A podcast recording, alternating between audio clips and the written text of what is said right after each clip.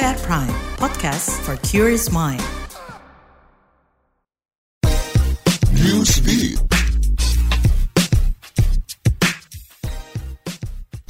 Kantor Perserikatan Bangsa-Bangsa di seluruh dunia mengibarkan bendera setengah tiang sebagai penghormatan lebih dari 100 stafnya meninggal di jalur Gaza. Pengibaran terlihat di markas PBB di Bangkok, Tokyo, Beijing, dan di kantor-kantor di negara lainnya. Di markas besar PBB, Antonio Guterres sebagai sekjen mengatakan, anggota Badan Kemanusiaan itu mengheningkan cipta selama satu menit. Pengibaran bendera dan mengheningkan cipta dilakukan untuk memberikan penghormatan dan tanda berkabung lantaran PBB kehilangan nyawa lebih dari 100 staf di tengah perang Palestina dan Israel.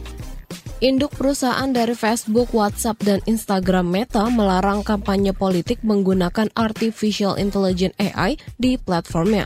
Larangan kampanye produk AI lantaran Meta menganggap kecerdasan buatan mampu mempercepat dan meningkatkan jumlah penyebaran berita hoax atau bohong, khususnya soal pemilu. Melansir Reuters, Meta juga melarang iklan perumahan, pekerjaan kredit, masalah sosial, pemilihan umum, politik, produk dan layanan kesehatan, layanan keuangan menggunakan fitur generatif.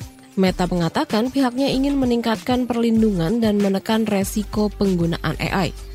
Pemerintah Inggris melarang penggunaan dan kepemilikan nitros oksida atau yang dikenal sebagai gas tertawa. Orang-orang yang ketahuan memproduksi, memasok, dan menjual nitros oksida diancam hukuman 2 tahun penjara. Pelarangan ini dilatari zat ini mampu menimbulkan perasaan euforia, relaksasi, dan keterpisahan dari dunia nyata. Efek ini meningkatkan popularitas nitros oksida di kalangan orang muda di Inggris. Pemerintah Inggris menganggap zat nitros oksida berbahaya karena mampu memicu perilaku mengganggu dan mengancam kesehatan orang-orang muda.